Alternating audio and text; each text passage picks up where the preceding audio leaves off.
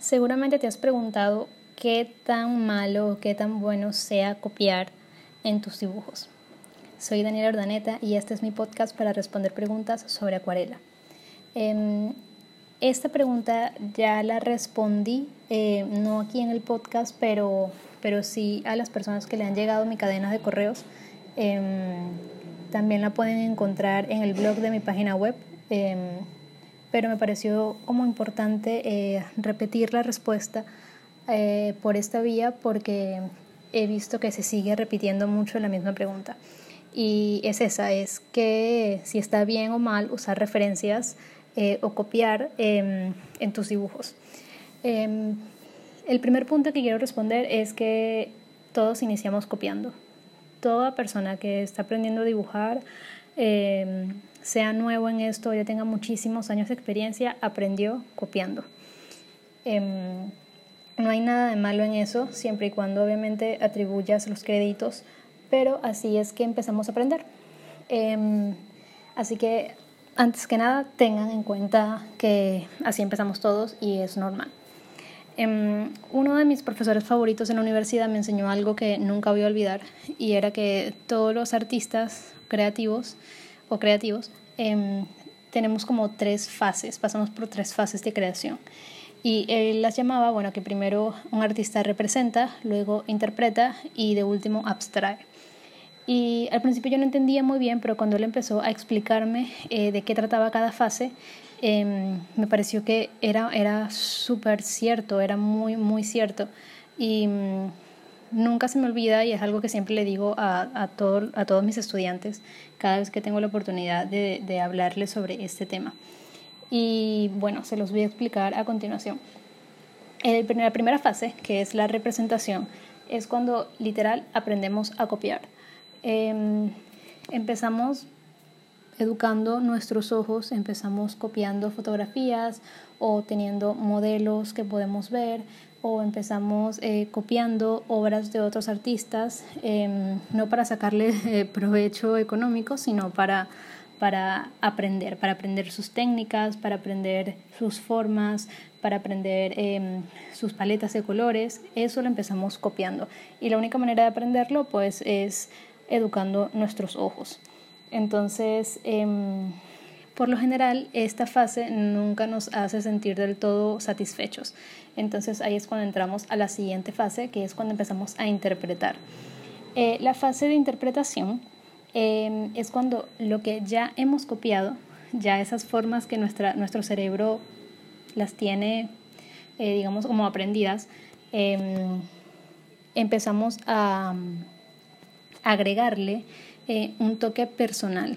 O sea, podemos tomar fotos de referencia, podemos tener un modelo enfrente y dibujar en vivo, pero ya el resultado, el dibujo que estamos haciendo es un toque más distinto.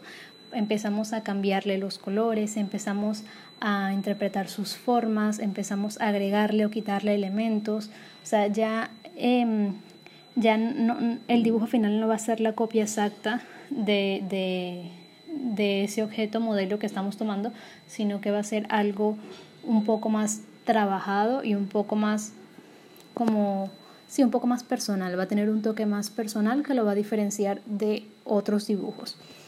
Eh, esta segunda fase es súper importante porque es la, es la, que nos va, es la que nos forma, nos ayuda a formar nuestro propio lenguaje plástico, nuestro propio lenguaje visual y repito, es lo que nos diferencia del trabajo de otros artistas.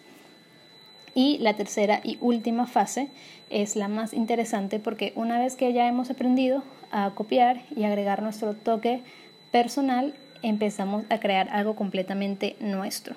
Ya aquí eh, no necesitamos, no necesariamente necesitamos eh, un modelo o una referencia fotográfica, sino que ya con las formas que conocemos, con las formas que ya manejamos, em, empezamos a abstraerlas, a tomar elementos pequeños de esas formas que ya, ya hemos ido trabajando y mm, trabajamos con lo poco. Entonces ya empezamos a crear algo em, partiendo de, de, de, lo que ya conocemos, pero que es completamente em, nuevo para nosotros, ¿ok?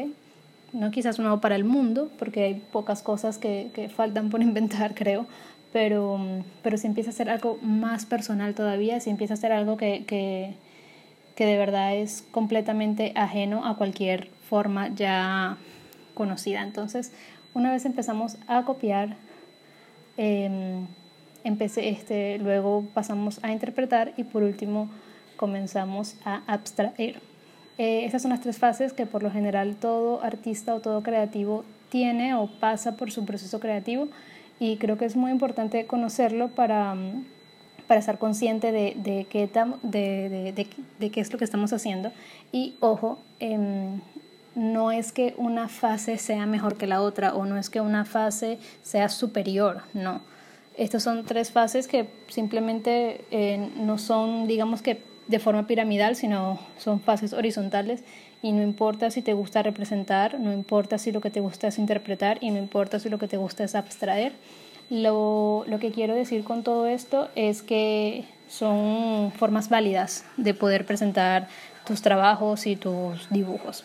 Entonces espero que este, este episodio te haya sido útil, compártelo con la persona que crees que lo necesita escuchar y em, puedes visitar mi página web en la sección del blog porque allí está este mismo episodio pero escrito y con ejemplos visuales para que puedas em, entender de mejor manera eh, cómo funcionan estas fases em, en los procesos creativos. Si tienes alguna duda o alguna otra pregunta que te gustaría que respondiera, me las puedes enviar a mi correo electrónico info y em, pronto estaré eh, respondiéndola por acá. Muchas gracias por escuchar y nada, nos escuchamos en el próximo episodio.